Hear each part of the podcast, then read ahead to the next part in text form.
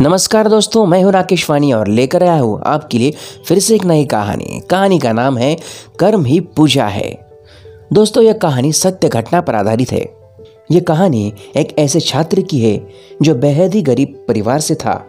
उसे दो वक्त की रोटी के लिए भी खुद ही कड़ी मेहनत करनी पड़ती थी। वो छात्र बेहद गरीब तो था, लेकिन खुददार भी बहुत था। वो अपनी स्कूल की फ़ीस, किताबें, सब कुछ अपनी कमाई से ही भरता था। चाहे उसके लिए उसे एक रात खाली पेट सोना ही क्यों ना पड़े?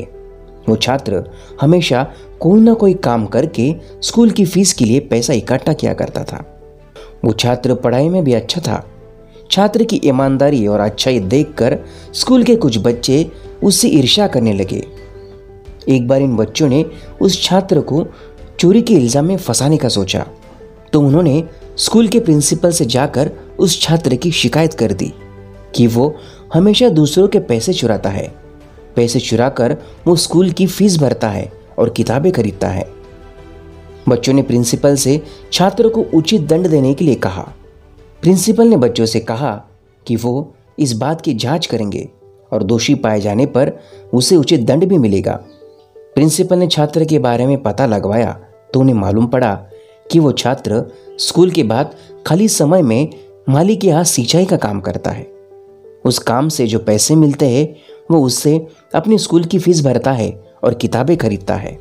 अगले दिन प्रिंसिपल ने उस बच्चे को सबके सामने बुलाया और उससे पूछा, तुम्हें इतनी दिक्कत होती है तो तुम अपने स्कूल की फ़ीस माफ़ क्यों नहीं करवाते? छात्र ने उत्तर दिया कि अगर मैं अपनी सहायता खुद कर सकता हूँ तो मैं खुद को बेबस क्यों समझू?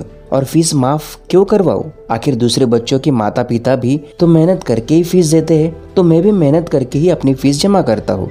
इसमें गलत क्या है? वैसे भी आपने ही तो सिखाया है कि कर्म ही सबसे बड़ी पूजा है। छात्र की ये बात सुनकर प्रिंसिपल का सिर भी गर्व में ऊँचा हो गया और दूसरे बच्चों की शर्मिंदगी महसूस हुई। जी हाँ हम बात कर रहे हैं महान लेखक बंकिम चंद्र चट्टोपाध्याय जी की। बड़ा होकर ये छात्र सदानंद चट्टोपाध्याय के नाम से भी जाने जाने लगा। तो दोस्तों, इस कहानी से हम यही सीखते हैं कि हमेशा इंसान को अपने कर्मों पर विश्वास रखना चाहिए। सफलता पाने और आगे बढ़ने के लिए दूसरों पर निर्भर होने के बजाय खुद कड़ी मेहनत करनी चाहिए। मेहनती और ईमानदार व्यक्ति हमेशा बुलंदियों को ऊंचाई को छूता है, इसलिए कर्म ही पूजा है।